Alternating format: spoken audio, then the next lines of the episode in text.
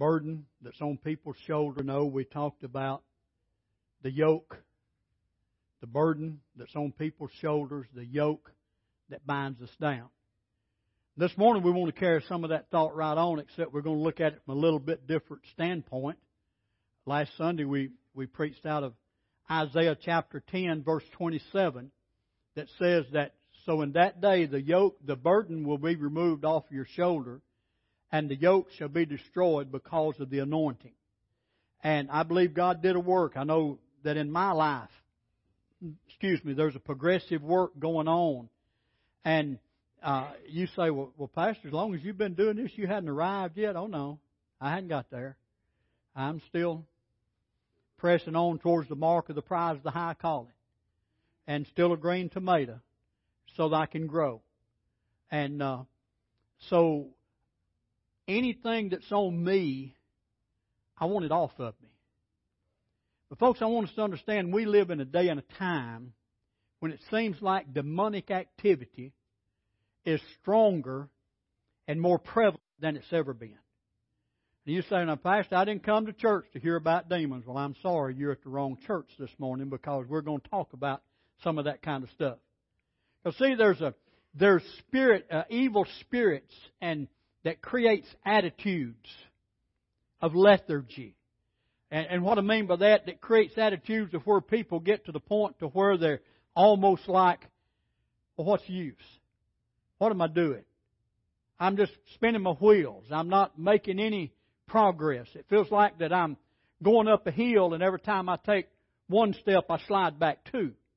And, you know, and demon spirits have an assignment. Let me tell you something, folks. God has a plan for our life. Aren't you glad that He does? See, He said in Isaiah, I mean in Jeremiah 29, 12, I know the plans that I have for you. Plans to do you good and bring you to a hope and expectation. So God has a plan for our life, but I want you to mark this down and understand this. If you're taking notes on your bulletin, and you ought to be doing that, because I got the place set up there for you. But if you're taking notes, let me tell you this. Satan has a plan for you also. Mark my word this morning, Satan is set to do everything he can to come against you in any way that he can to keep you from progressing with the Lord and even cause you to back up. Uh, there's a word that's used for that. A lot of people don't like to hear that word, but it's called backsliding. And, and folks say, I don't know if I believe in this backsliding or not. And usually folks that don't believe in backsliding are the ones that's backslid. Because I'm going to tell you something, folks. We can allow things in our life that separates us on our part, not from God. Now, God, God's right there, and God is pressing in. Understand that. But know this too, God's not going to make you grow spiritually. He's not going to pick you up, and we've said this a lot of times, spin the top of your head off and pour in all of this spirituality and poke it on down to get it in your spirit, and then spin that back on and set you out there and say, looky here, you're a mature Christian. Now, I, I wish it would be that way, but it's not.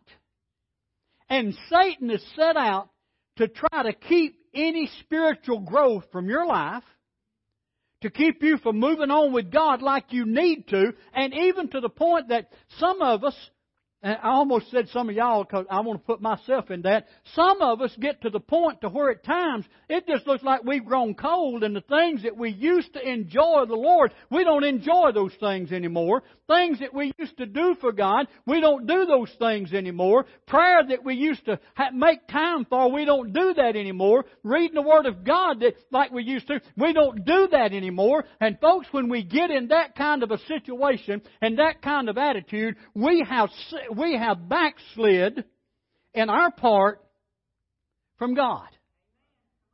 We're not able to enjoy our, a, a relationship with the Lord because we've allowed too much to come between us and our Father.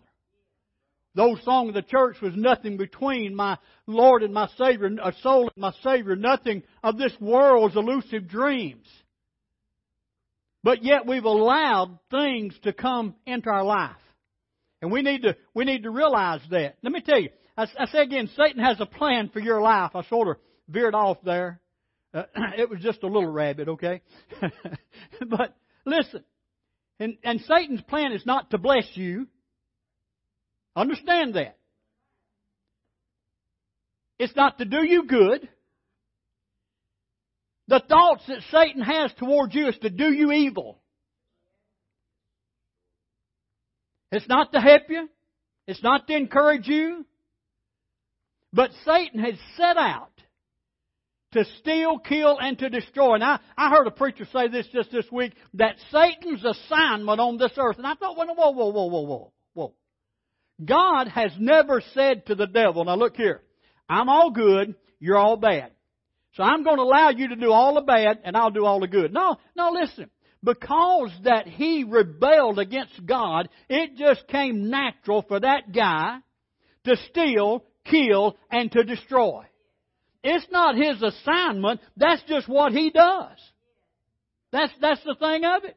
It's sort of like a hummingbird. Do you know a hummingbird don't have an assignment to hum? They just hum because they fly. Right? Now, hummingbirds are not devils, okay? Don't don't think I'm getting to that. Because uh, they're they're beautiful. They're God's creature. But see, I'm gonna tell you something too now. People will say, Well, you know, back in that day, maybe that's the way it was. Satan's plan has not changed any more than God's plan. You're reading it right there. God's plan has not changed. And Satan's plan has not changed. He's going to steal, he's going to kill, and he's going to destroy. And we need to, folks, we need to wake up and begin to realize that this is what he does. Let me tell you, Satan sees our actions. He hears our words. There's a lot of big debate about Satan being able to read our mind. Now, I, I don't know that he can so much just any time, anything, unless we just open completely up to it. Now, he can plant thoughts in our mind. That's the reason Paul said in, in 2 Corinthians chapter 10 that we're to bring every thought into captivity. And if, and if every thought we had was a God thought, we wouldn't need to bring it into captivity. We need to let that one run free. But when they're not God thoughts, they need to be clamped down on. They need to be brought into captivity. And He sees your actions. He hears your words and he determines your motives. He's cunning, he's crafty, he's slick, he's a wheeler dealer. If you don't believe that, look what he did to Adam and Eve. Cunning. The first mention, let me, before I get to there, our warfare is with spiritual wicked forces. Ephesians chapter 6 verse 12. Let me tell you something. Our warfare is not with our family. Yeah, but you don't know. No, no, no, no, listen. I'm telling you, we do not wrestle against our family, our fellow man. Now, that's what most people do. If something goes wrong, they take it out on people.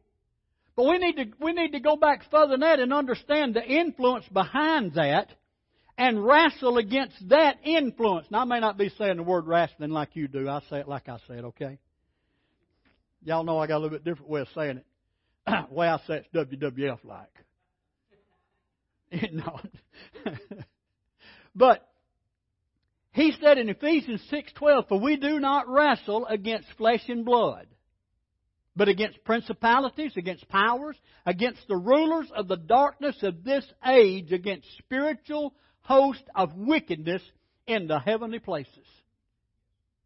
That's that's where our, our, our is. Now, but one thing that I, I feel that happens is so many take that verse and take that first phrase, and that's as far as they go with it. For we do not wrestle. I just don't have. I just don't want to get involved in this fight anymore. I've given up in the fight. I've lost it all. I, I don't. I'm not where I need to be with God. So I just. I'm not going to. The devil has buffaloed me. He's put fear in my life. But I want you to know, folks, fear is a liar. Fear is of the devil. And and we sang that song, Amazing Grace. And I thought about that. Amazing Grace. That that taught my heart to fear. And that's talking about reverence God. But then the next part of that song says, and grace my fears relieved. We don't have to be afraid of the devil. We don't have to be afraid of his work. Why? Because we have an armor. If you read Ephesians chapter 6, beginning in verse 10, we have an armor that God has given us. We have the helmet of salvation, the breastplate of righteousness. We have our feet shod with the preparation of the gospel of peace. We have the Word of God. We have the shield of faith. We have the sword of the Spirit. And folks, we have prayer that we can go to. And you say, prayer? Yes, I'm telling you, you'll never win a spiritual battle without learning how to pray. We need to know how to pray. We need to pray. Jesus told his disciples when he went in the garden with them. He said, he, in Matthew, in the book of Matthew, chapter 24, I believe, he said, pray, watch and pray, lest you enter into temptation. He said, because the spirit indeed is willing, but the flesh is weak. And folks, if we live in a time when, when people are walking around in, in weak flesh and, and weak commitments, it's this day in which we live. Now, mm, that's revival preaching, y'all understand? It's pretty good preaching, even if it is revival preaching, right? The first mention of the devil in the Bible is in Genesis chapter 3 verse 1 and he's presented to us as a serpent. It don't say the devil came to him. The serpent. And it said he was more subtle. He was more cunning, crafty. And that's the devil. Know, folks going to tell you that serpent was no doubt beautiful. And you got to understand this. Satan is not running around in a red suit with a pointed tail sticking up and a pitchfork ready to gouge you with. If he was that way, we could see him, couldn't we? No, he's not that way. He's, he's cunning. He's beautiful. He's deceptive. Just like he was to Adam and Eve in the Garden of Eden. But you know, you fast forward that on over to the book of Revelation. The last, not the, not the last time, but close to the last time we see Satan mentioned in the Bible is in Revelation chapter 20, verses 1 and 2. It says, Then I saw an angel come down from heaven, having the key of the bottomless pit and a great chain in his hand. And he laid hold of the dragon, that serpent of old. And that's referring directly back to Genesis chapter 3 verse 1, that serpent in the Garden of Eden that old serpent, that serpent of old. And it said that who is the devil and Satan and bound him for a thousand years. And, and, and we don't have time to get over into the prophetic part of that. But I'm telling you this, folks, he's going to be literally bound then, but we can bind him in the spirit today because Jesus said, I give unto you the keys of the kingdom. And whatever you bind on earth is bound in heaven. Whatever you loose on earth is loosed in heaven. We have the power over him. Jesus gave us that power. Luke chapter 10 verse 19. The disciples had gone out and they come back saying, Oh, even the devil's a subject unto us through your name. And Jesus said, wait a minute, let me give you a history lesson. I saw Satan fall as lightning from the sky. In other words, he said, I was there witnessed whenever he came up against Father God. And he wanted God's glory. He wanted God's crown. He wanted God's place. He wanted God's position. And God said nothing doing, and He cast him out. And according to what we understand in Revelation chapter 12, He pulled a third part of the angels with Him that became what we know as demonic spirits. Jesus said, I saw all that happen. He said, listen, and I give unto you power to tread on serpents and scorpions. Serpents and scorpions, talking about the devil and demons and over all the power of the enemy, and nothing, everybody say nothing. I like this part of this. And nothing shall by any means hurt you. These spiritual things, folks, that are designed by the devil himself to come against us and hurt us. God said, listen, take my power, and in my power they can't come against you and stand against you that way. Hallelujah. Mm. Acts chapter 16, that's where I want to go to this morning. All of that was introduction. I handed Bo my scriptures and I told him, I said, this is for my 15 minute message. He said, yeah. I said, maybe I in 15 minutes this morning. what I want to talk to you about for the rest of the time this morning, ever how long it takes. Everybody say, ever how long it takes. We'll be okay, Pastor. No, I'm just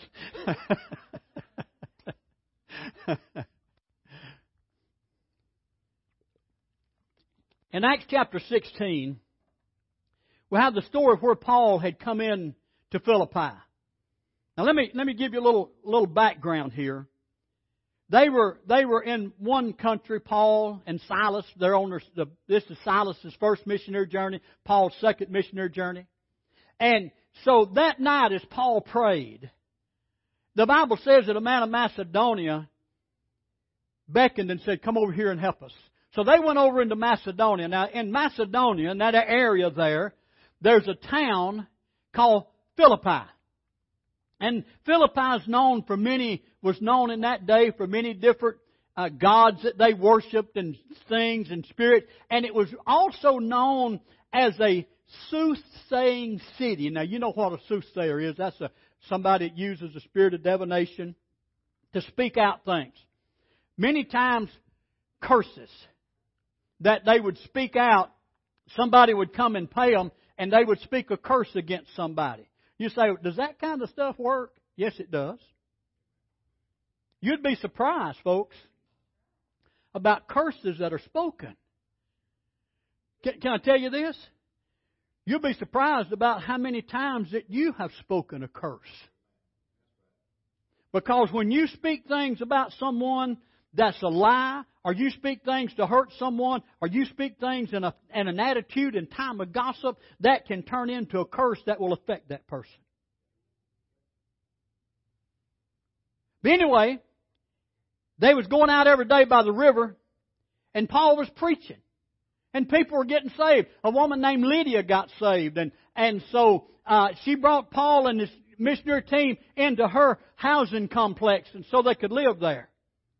But chapter uh, 16, verse 16 starts out this way. Now it happened as we went to prayer that a certain slave girl, King James says, damsel, possessed with a spirit of divination, met us, who brought her masters much profit by fortune telling. You say, now what's this got to do with you talking about Satan being a serpent? I'll tell you, I'm glad you asked. If you were to go home and get your uh, Greek concordance, Strong's concordance, and you can do it on your electronic thing right here, but you wouldn't be able to listen to me preach while you do that. But anyway, this term divination comes from a Greek word that's translated python. And this spirit of python came from the, one of the acts of the god Apollo who came down to a certain temple where they were worshiping a python and, and, and what they would do, they would find these big pythons, they would put them in the lower part of this temple, they would pour some kind of acid on it, and it would eat that, and, and the fumes from that would cause the practitioners of this divination god to get high and hallucinate, and then they would come and talk that this stuff they saw while they were hallucination was the, the truth. You say, well, that sounds bad. But anyway, according to what we understand, they believed that Apollo then, when he killed this one, this goddess that was over this, and destroyed the python, that he became a python from the waist down. And so the spirit of divination, of, of divining, of soothsaying, came from all of that.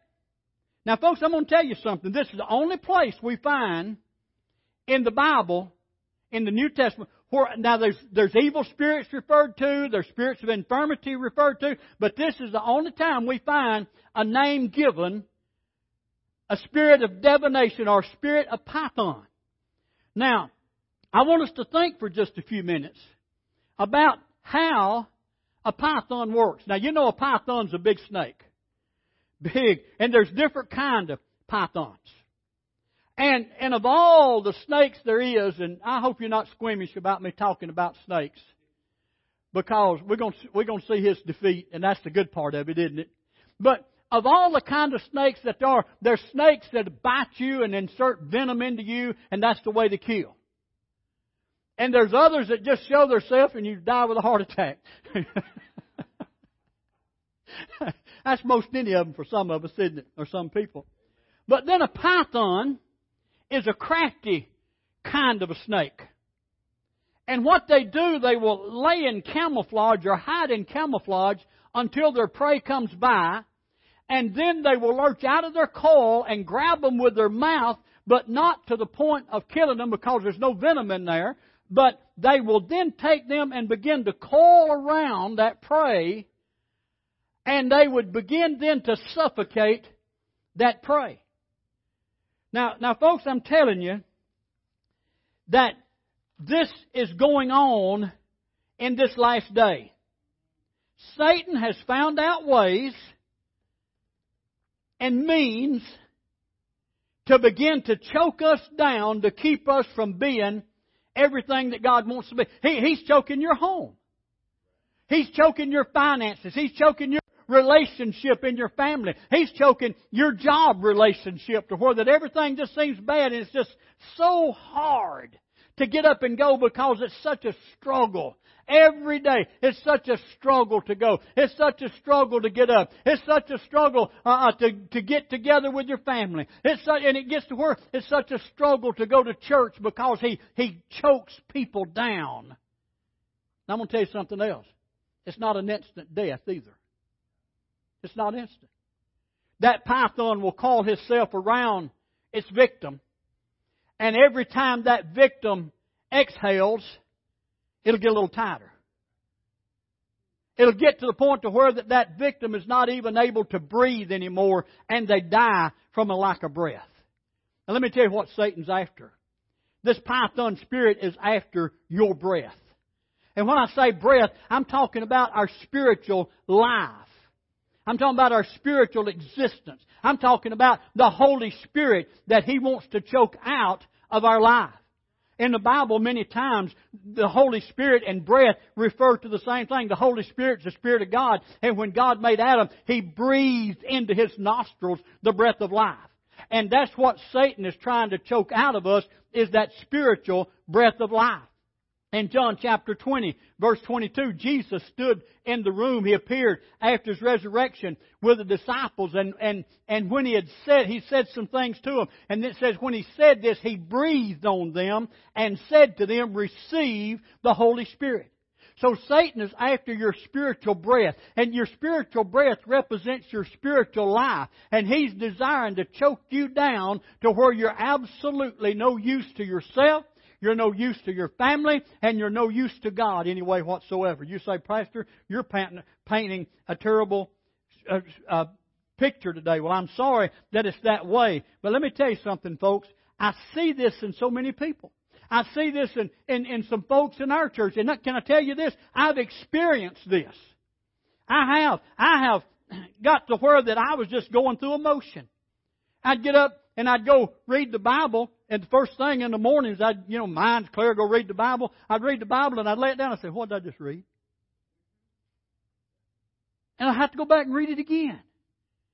And, and I'm going to tell you, like I said last week, if Satan can't make you bad, he'll make you busy. And all of us are busy. That's our society. Our society is a busy society. Most all of you work. You work. You have children.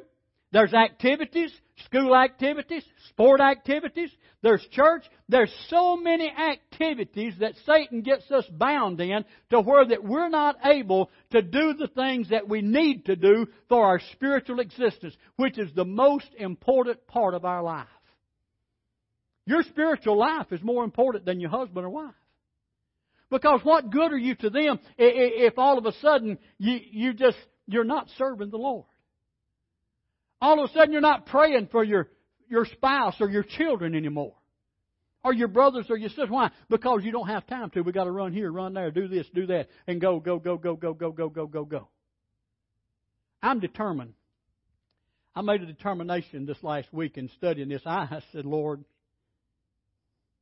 I'm preaching to me today more than anybody else. And I made a determination this boy's slowing down. I'm, my priorities are going to begin to be again what it needs to be. Can you remember in your lives just a few years ago? Let's just let's and, some just think about this. Just a few years ago, how you used to enjoy reading the Bible how you used to enjoy the things of God, enjoy church, and it wasn't it wasn't a drudgery to go. You was up and you was there, and you was there early and meeting people, and you stayed around late to talk to people, and you you really got into the Word, and and every now and then you'd even raise your hand during praise and worship, or or, or the pastor would hit a good place, and you'd say Amen. You remember those days? Oh. I thought I was at the wrong place there for a minute. there for a minute, I thought I was. No, no, no. You say, well, I want my life structured. I want my life structured too, but let me tell you something. A python never breaks the bones of its victim. Do you know why? Because that broken bone could gouge that python as it swallowed it. It could, could actually kill that python if there's a broke bone in that victim. And, and he squeezed it just enough to get the life out of him without breaking its bone. Satan don't care what kind of structure you got. Satan don't care what kind of structure we have in the church. He don't care whether we have, I mean, just every layer of structure going on down. It don't matter to him one bit or that's not what he's after. He's not after our structure, folks. He's after our spirituality. He's after our prayer. What kind of church is Satan after? What does it say in this scripture in, in Acts sixteen sixteen here? It says that when we were going to prayer, when we were on our way to prayer, Satan's after praying church.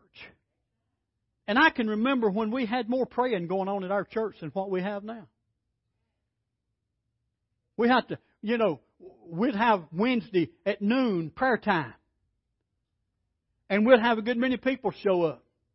Now then, most time it's three. Sometimes we don't even get to have it. Why? Because we get too busy. Yeah. Pastor, don't show up for prayer time. Then there's prayer before church. And we find it struggling to even pray in church during a service except let it be a formality.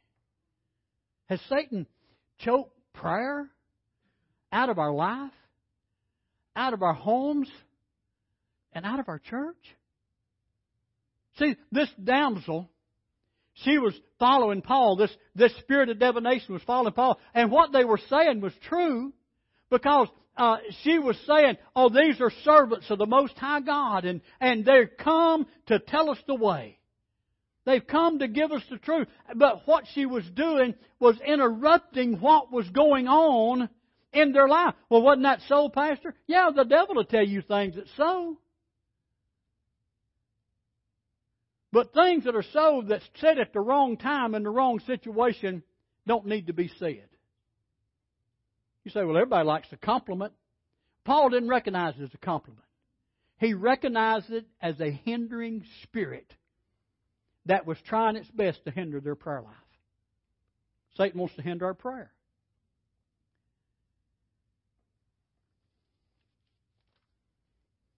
He wants to choke out the gifts of the Spirit in our church.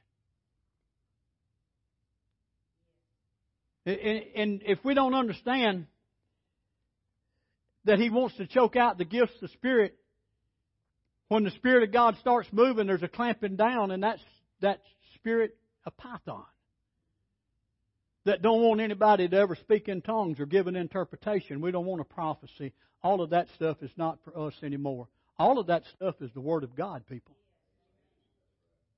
It's in the Word of God. And he's never said at any point in time, uh, we don't need these things anymore. Let me tell you who said we don't need these things anymore. That's that spirit of Python that's trying to choke out the miraculous move of Almighty God. So let me tell you something about the gifts of the Spirit. The gifts of the Spirit are not to glorify the one that's being used in the gifts of the Spirit. The gifts of the Spirit are to glorify Jesus Christ and they're a method that He has chosen, the Holy Spirit has chosen to minister to people's needs in a supernatural way. Not a paranormal way, but a supernatural way. Supernatural giving a message to someone that has never learned that language, but yet the Spirit moves and, and then uh, they, they give a message and then there's an interpretation or there's a prophecy. We get choked down about the gifts of healing, that healing thing. You know. No, listen, I'm talking about something supernatural, not mine and your doings, and not in our ability. The word of wisdom, the word of knowledge. The word of wisdom is a part of the mind of God of events future. Don't all of us want to know direction and way to go? And, and the word of knowledge is a, is a part of the mind of God of things present and past. Present. Prophecy. Prophecy to edify. Prophecy to instruct prophecy to help us as we move on, folks, and discerning of the Spirit. Every Christian person in this day and time ought to be praying, God, I pray for the discerning of the spirits so that I follow and walk in the right spirit and not get choked down with this spirit of divination. As I said earlier, this divination is soothsaying or casting a spell. That's what it means a lot of times. And I said then, you know, sometimes we say things. And I'm going to tell you folks something. I want you to listen to me now. There have been some curses spoke against our church. I know there have been. When there's been things said, and it's been made public that these things have been said, and it brings in a choking kind of a thing down and a whole lot of other things that comes with it. You know, that python has a nest. And that lady python lays up to a hundred eggs. Think about that. Lays up to a hundred eggs. Just think about all of them running around in South Florida. I knew some reason I didn't want to go down there. fish in the Everglades, no telling what you're liable to catch. It'd be more than a rash. but anyway, when this spirit of Python begins to call, there's many other things that begin to come in. Can I tell you this? That since these curses have been spoken against our church, and I want you to know I stood and rebuked them. Things that was said about our church. You say, well, what was it, Pastor? Let, just, just follow me what I'm telling you. I don't have to spell it out word for. Many of you know what I'm talking about, I'm sure. But I'll just say that, that we're unfriendly. We don't want people coming to our church. We're closed in group and we don't like folks. You say, well, that's silly. Oh, oh, oh it is silly. It is, but it's serious. Because that's not us. I pray that's not us. That's not us. But those words have been spoken. And, and folks, I got to tell you this. Since that has happened, I've noticed things in our church is not like it used to be. Now, I'm not one of those that's got to live in the past, don't get me wrong. But I've noticed some breakdowns in relationships. I've noticed some cooling down in people's worship. I've noticed some, I've noticed people not in church. I've noticed people, you know, used to, in some of our praise and worship, we'd see people clap their hands and we'd see people raise their hand, but it just looks like that they've got to the point to where they can't do that anymore. I've stood and rebuked these things. But if you're feeling a tightness, it could be that, and you need to rebuke it also tradition, religion. That's some of these kind of spirits that run along with Python. That's some of the same kind of things that chokes down tradition. That's not the way we've always done it. That's not me. That's you know, and we can come up with every kind of excuse we want to, folks. But there's things that happens in our life. You love me or you not love me. But we've got, we've got some work to do. We've got some things that we need to change and make different. He's after the praying church. He's after the praising church. And, and not only that, he, he wants to limit us. Limit us. See, they, they took Paul and Silas, they bound them, and this is still part of that python thing. They bound him and put him in prison. They were limited. Let me tell you, Satan, Satan would have loved for Paul's missionary endeavors to end right there in Philippi. Would, would, there'd been a lot of the New Testament we wouldn't have had because Paul wouldn't have wrote it. That the, the gospel would have been snagged and going on any further. And Satan tried to limit him right there. And I, I want you to know, he tries to limit our church. He tries to limit you and your life and your family. He, he tries to limit your finances eh, eh, because of choking around it and, and, and you think, man, it just looks like every time I'm going to get ahead that something else happens and, and, and I know life happens, but folks, we got to realize that Satan is working every deceivable way he can to keep you from prospering in this life because God wants you to prosper. That's part of his plans we talked about earlier, and he wants you to prosper because so that you can give, so that his work can go on. He limits. It's a limiting spirit. Python wants to stir up controversy. Listen, in Acts chapter 16, verse 20, listen what it said. It said, And they brought them to the magistrates and said, These men do, being Jews, exceedingly trouble our city. Now, now, there's two sides to this I want to talk about for just a minute. One is controversy among Christian people. Controversy between churches. Controversy between brothers and sisters in the church. I don't like them. I'm going to stay with my little group and, and you know. But listen, controversy. He wants to stir up controversy over the Word of God. He wants to stir up controversy over the things of the Spirit. And we got to be determined that we're not going to allow those calls to get a hold of Victory Fellowship Church. Amen? And then another thing. Said they trouble the city. I want you to know I'm believing God for revival in our church to where we become a troubling group of people to the devil and the devil's imps. To where that they say, hey, don't go around that Victory Fellowship church. They'll cast you out. They'll bind you down. They'll shout over you. They'll praise over you. They'll, they'll go on. And, and that we cause trouble in the spiritual realm to where that, I know this far, but where all the demons leave thoughtful because they can't stand to be around here because of God's people. Amen. Stir up trouble. How were they stirring up trouble? They were preaching Jesus. Hey, if that stirs up trouble, I'm for it, aren't you? I'm not, I'm not particularly for going out demonstrating and carrying signs and all of that. If that's your thing, you do it, do it with all your heart. But let me tell you something. I believe that when we stand on the Word of God and we stand on the name of Jesus and we preach the name of Jesus, that people are going to get riled up and the devil's going to get riled up and it may cause trouble. But I want you to know today, I'm prepared for trouble. Why? Because greater is He that's in me than He that's in the world. Amen. Hallelujah. How do we get loose from this Spirit? I preached to you for about 20 minutes now about the Spirit. For about 25, 30. How do we get loose from it? Look here. They took Paul and Silas and put them in prison. Before they put them in prison, they stripped their clothes off of them and beat them. Now think about this.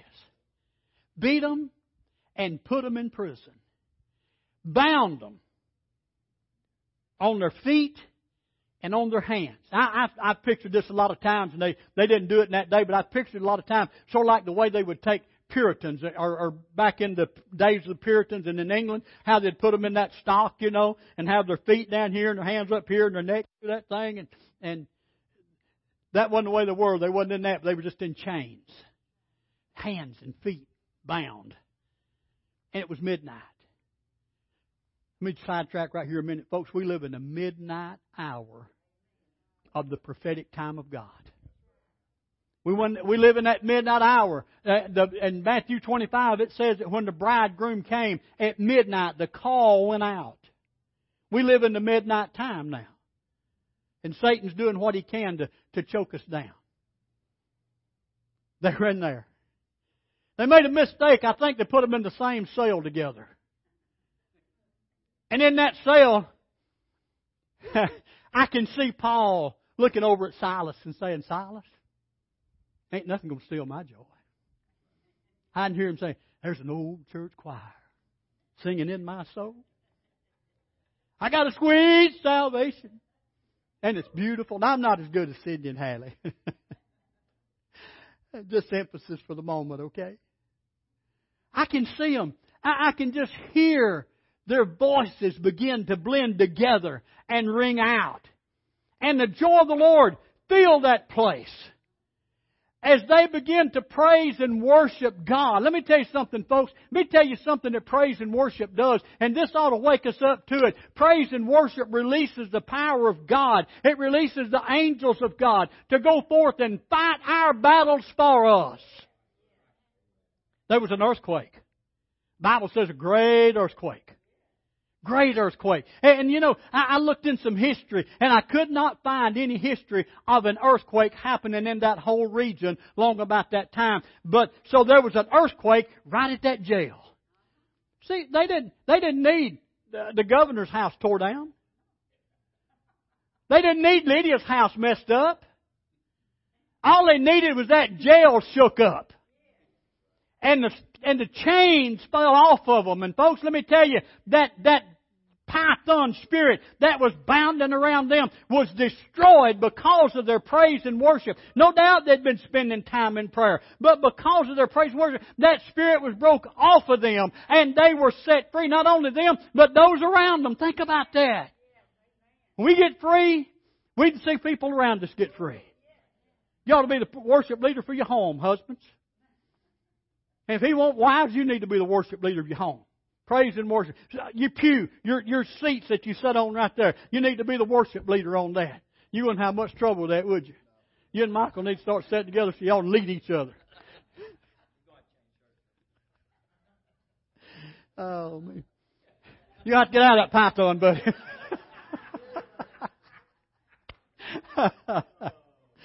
For those listening to this tape, Wayne has an Alabama shirt on and Michael's an Auburn fan, okay?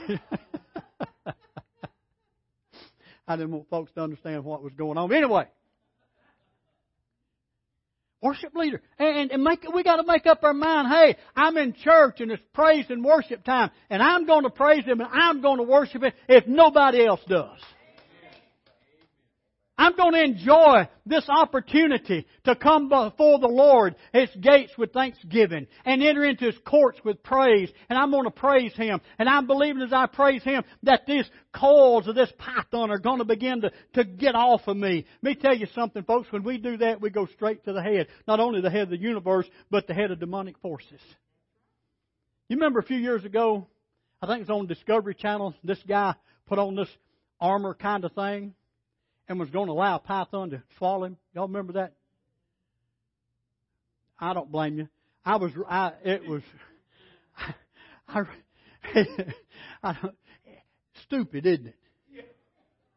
But he was going to prove, he was going to, had a little camera and going to show this thing all together. And he come out there and, and as they was going through this thing and that python wrapping around him and, and all, and he had his head uh, down to where that the coils of his the snake's coils was around the snake's heads also, and he, the guy, he began to have fear and yeah, and and he began to holler help, and they come in, and, and I heard, and you could hear them say in the tape. I didn't hear that. You could hear them say in the tape that get find the head, find the head, find the head, because if they could get the head and pull it off of him, they could take the coils off of him. Jesus said, "I give you power to tread on serpents and scorpions and all the power of the enemy. All the power of the enemy is the head. That's the devil. We have that power. You say, Pastor, you talk mighty big in here. Let me tell you, I'm learning to talk big out there too. Recognize the things of the devil. And, and you know, I, I've not got this thing mastered yet. But folks, I'm working on it. I'm tired I'm tired of him taking advantage of me and my family and God's people. Tired of that. Oh, I can't get in front of my family and take it. Do it in your bedroom. Do it when they're not. You don't have to be there. Hey, folks, I'm talking about something spiritual. You don't even have to lay hands on them because they're not the problem. Lay hands on the devil through the Word of God. Amen? Praise and worship.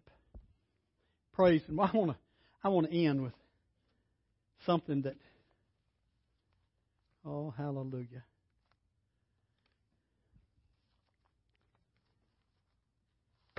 Glory to God. Picked up the wrong paper. now I don't know how to close.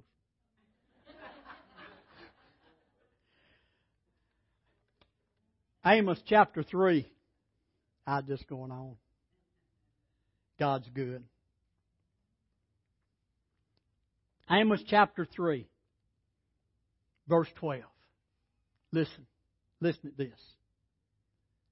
Thus says the Lord, as a shepherd takes from the mouth of a lion two legs or a piece of an ear, so shall the children of Israel be taken out who dwell in Samaria, in the corner of a bed, and on the edge of a couch. Now, what he's talking about right there is Israel when it looked like they didn't have any hope or have anything. And they've come through that many times in history. And those Arab nations around them would love to get them back to that same place today. But they're God's people. And he said, just like a shepherd, go out and that lion has eaten that lamb, all except the legs and a piece of ear. I looked at that and I said, you know, folks, regardless of what your spiritual condition is today, regardless of what's going on in your life, there's hope. Because as long as you've got an ear to hear the Word of God and a leg to stand on His Word, you're going to come out of this thing. It may look like you're sitting on the corner of the couch and Satan's about to push you off.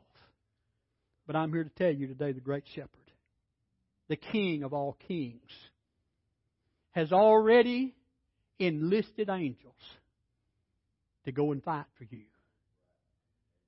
And he's waiting for you to come to him. Whatever it is. We've talked about a lot of things this morning. Not that we're trying to preach a shotgun message. That's not it to cover a whole bunch of stuff, but there's a lot of things. But every one of us know today our spiritual temperature with the Lord. We know our spiritual attitude. We know where we stand with Him. We can take the attitude that I'm doing pretty good. No doubt that prey, the first time that coil wraps around it, would think, oh, this ain't too bad. But then the next one wraps and then the next one wraps. And then every time that prey exhales, gets a little tighter, a little tighter. Today you can cast off that spirit. You can cast it off. The anointing that destroys the yoke is here today. Father,